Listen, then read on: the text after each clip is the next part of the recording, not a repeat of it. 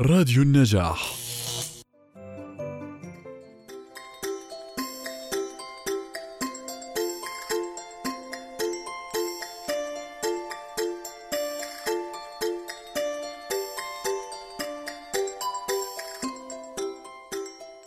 لونا ما هذا الذي بين يديك؟ إنه دفتر مذكرات يا أمي. ومن أين أتيت به يا لونا؟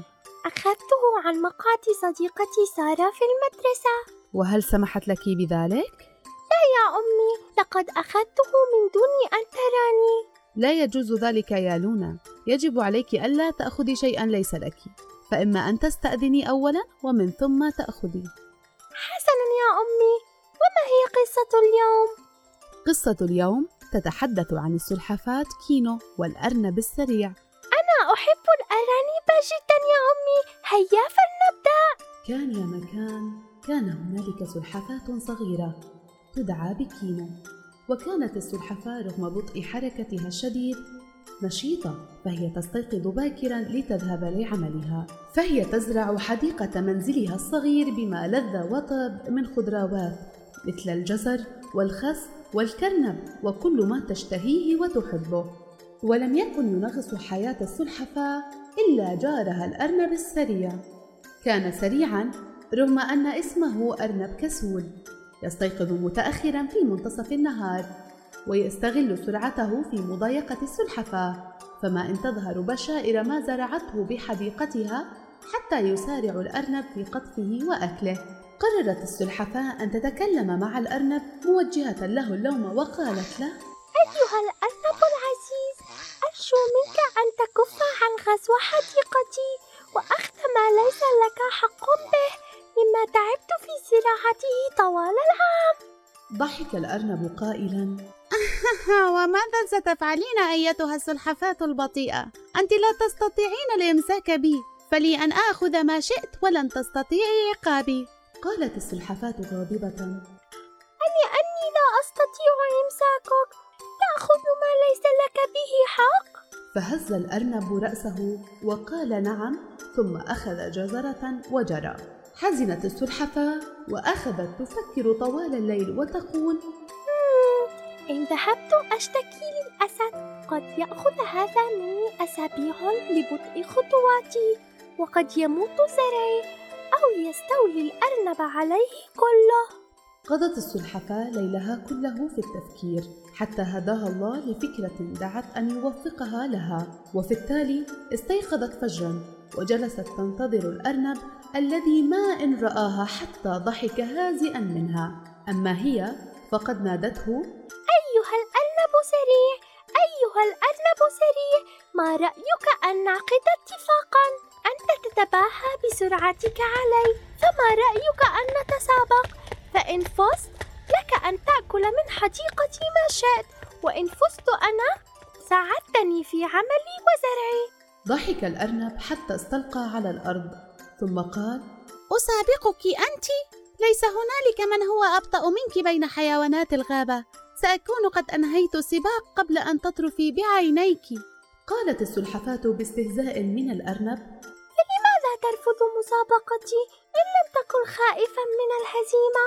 فقال الأرنب حسنا سأسابقك فقالت السلحفاة بلؤم أشد أنا من سأختار موعد وطريق السباق فنظر الأرنب لها وقال ولم؟ وهل سيصنع ذلك فارقا ما دمت واثقا بالفوز؟ فكر الأرنب قليلا ثم قال بالتأكيد لا حسنا غدا عند شروق الشمس وحددت السلحفاة له الطريق. كانت الحمامة تستمع لحديثهم فأخذت تضحك وتضحك ثم أخبرت صديقها الغراب الذي أخذ في الضحك ثم ذهب ليخبر صديقه الفيل. ذهب الفيل فأخبر الأسد الملك وسائر مجلس الحيوانات منهم فهود ونمور والثعالب. اصطفت الحيوانات مع شروق الشمس على الجانبين والكل يحيي الأرنب الواثقين من فوزه. ذهبت السلحفاة فأيقظت الأرنب الذي استيقظ متكاسلا غاضبا وكان قد نسي موعد السباق. وما إن بدأ السباق حتى كان الأرنب قد قطع منتصف المسافة في أقل من دقيقتين. والسلحفاة ما زالت تخطو خطواتها الأولى والحيوانات تسخر من بطئها الشديد. التفت الأرنب للخلف لينظر للسلحفاة ساخرا فإذا به يرى الطريق من حوله كانت حقولا من خس وجزر وكل ما يشتهي من الخضروات. فكر الأرنب لدقيقة ثم قرر وقال أمامي من الوقت الكثير ولن تلحق بي السلحفاة أبدا. وهكذا شرع يأكل ما لذ وطاب مما حوله حتى أثقل الطعام جسده وغزا النعاس وهو من تعود على الصحو متأخرا فقرر أن يتمدد لينام قليلا. هكذا أكملت السلحفاة طريقها غير مهتمة لما حولها من سخرية الحيوانات التي هدأت تدريجيا وهم يتساءلون عما حدث للأرنب. تحول هتاف الحيوانات للسلحفاة. وهم يرونها شارفت على الانتهاء فما تبقى إلا ثلاث خطوات ويرددون معا.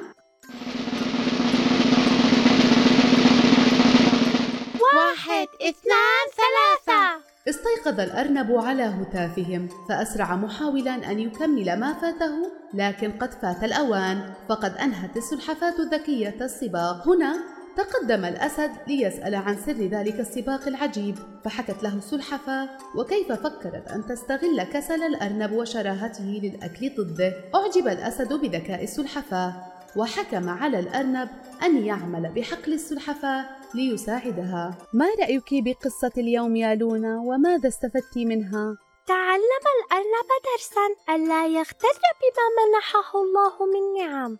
وألا يتسبب ضررا للآخرين وأن من يتعب في عمل يجب أن يحافظ عليه.